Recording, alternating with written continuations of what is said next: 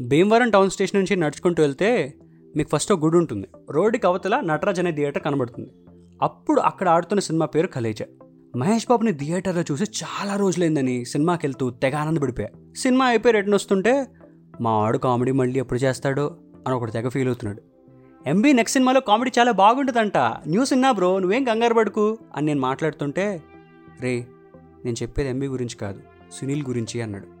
సునీల్ గురించి అంత ఫీల్ అవుతున్నావు ఏంటి భయ్యా? అని అంటే ఇదిగో ఇక్కడే ఈ నటరాజ్ థియేటర్ బయట చిరు సినిమా ఫస్ట్ షో టైంకి డోర్స్ ఓపెన్ చేస్తే అక్కడి నుంచి వచ్చే సౌండ్లో అక్కడే డ్యాన్స్ చేసేవాడు అని అన్నాడు.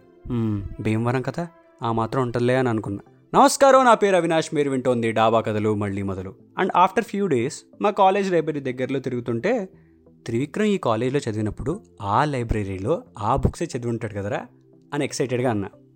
గేట్ దాటి బయటకు వస్తున్నాం. దాని సంగతి తెలియదు కానీ ఇదిగో సునీల్ మన కాలేజ్లో చదువుకున్నప్పుడు డ్యాన్స్ అయితే ఇక్కడే చేశాడ్రా అని ఫోన్లో ఒక వీడియో చూపించాడు.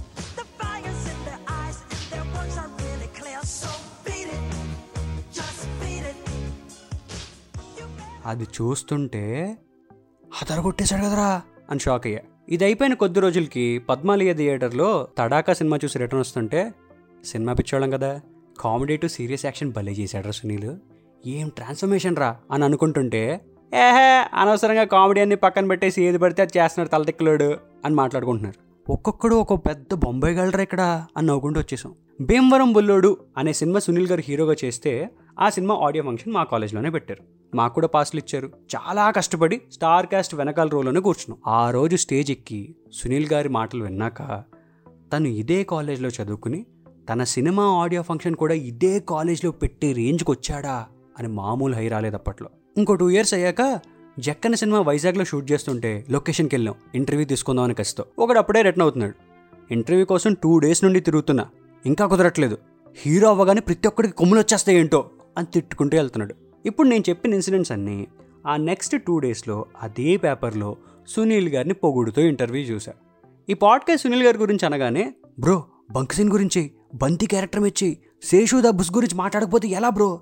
అని ఆయన కామెడీ క్యారెక్టర్స్ లిస్ట్ చెప్పారు కానీ ఆయన హీరోగా చేసిన సినిమాలు ఆయన జర్నీ గురించి చెయ్యని మా ఫ్రెండ్లో ఎవడూ అనలేదు. అప్పుడు సడన్గా వింటుంటే థాట్ అసలు ఒక యాక్టర్ కష్టం ఎప్పుడు అర్థమవుతుందిరా ఈ ప్రపంచానికి అని. ఒక మనిషి బరువు తగ్గి సిక్స్ ప్యాక్ చేసి ఎంతో కష్టపడి డ్యాన్స్లు వేసి సీరియస్ క్యారెక్టర్లు చేసి ఇంత ప్రూవ్ చేస్తే ఇంకా మనకి నచ్చిన పది క్యారెక్టర్స్ మాత్రమే మైండ్లో ఉండిపోయాయి ఏంటి అని. యాడింగ్ టు దిస్ నేను పైన చెప్పిన ఇన్సిడెంట్స్లా ఒక్కొక్కడు ఒక్కొక్క రకమైన పర్స్పెక్టివ్తో స్టార్ని జడ్జ్ చేస్తూ చూస్తూ ఉంటాడు. నెట్స్లో బాగానే ఉంటుంది కానీ ప్యాడ్స్ అండ్ హెల్మెట్ పెట్టుకుని బ్యాట్ పట్టుకుని గ్రౌండ్లో దిగిన బ్యాట్స్మెన్కి అర్థమవుతుంది. ఎక్స్పెక్టేషన్స్ని తట్టుకుంటూ ఆడటం ఏంటి అని.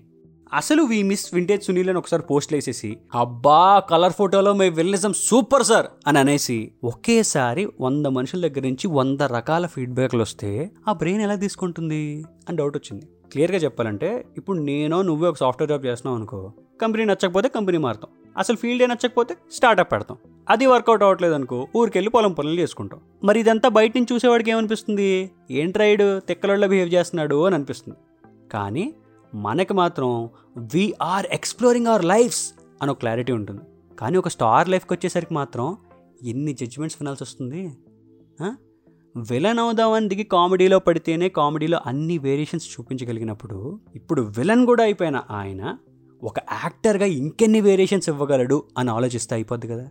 మనకేమో ఎక్స్ప్లోరింగ్ లైఫ్ అని స్టేటస్లు పెట్టి వాళ్ళకి మాత్రం లాస్ట్ ఇన్ స్పేస్ అని క్యాప్షన్ రాస్తావా? ఏంటి వెంకటలక్ష్మి ఇది? తప్పు కదా? సో మనకి నచ్చిన పర్సనే మన దగ్గరకు వచ్చి ఈ రెండిట్లో ఏది చేయాలరా అని అంటే రే నీకు ఏది హ్యాపీనెస్ ఇస్తే అదే చేయరా అని చెప్తాం.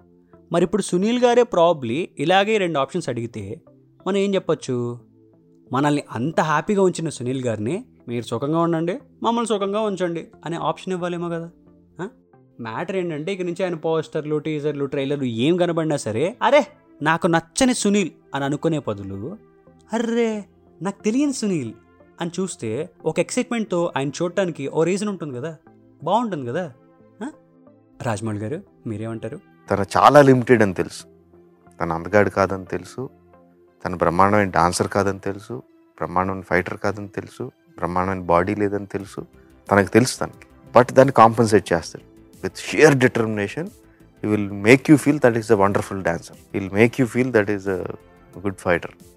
It make you feel that he looks good sheer determination మరి ఆ hard working and passionate Sunil గారికి చాయ్ బిస్కెట్ తరపున హ్యాపీ బర్త్డే చెప్పేస్తూ చాయ్ బిస్కెట్ స్టోరీస్ ఛానల్ని సబ్స్క్రైబ్ చేసుకోండి. డాబా కథలు వింటూ ఉండండి. నా ఇన్స్టా హ్యాండిల్ అరే అవి. హ్యాష్ ట్యాగ్ డాబా కథలు. మళ్ళీ మొదలు.